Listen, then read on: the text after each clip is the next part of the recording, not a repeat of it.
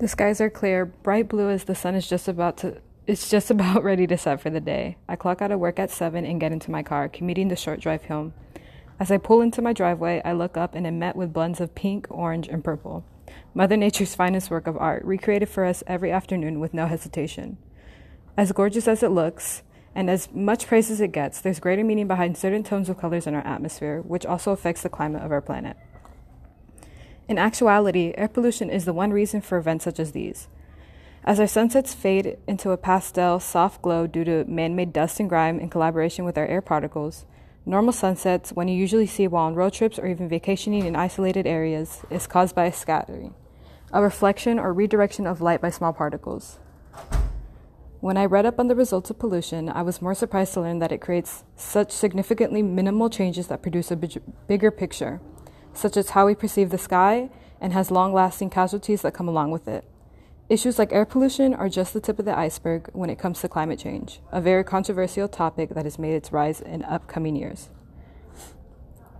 Now, if air pollution doesn't seem like a big enough concern for now, scientists have concluded that our planet has very little time left before global warming hits a catastrophic point of alarm. In 2015, our estimated time was around 30 years, and just recently, that amount has declined to 12. As a young adult with hopefully so many years left to live on Earth, this created cause for concern. If our population does not take action immediately in reducing the causes of climate change, there is a high possibility of being in more danger than we have been with just recent natural disasters. After the 12 year mark, events such as Hurricane Harvey and California's Camp Fire will seem minuscule to what we could face in the future. But that is not the only thing changing. Global warming could affect everything, from f- forests to our country's economy. It has grasp with anything connected to, our, to produce and agriculture that could ultimately end in failure. As climate change can undoubtedly take a toll on the weather, it changes our seasons and confu- confuses the plants and animals that rely on these circumstances to adapt and survive in nature.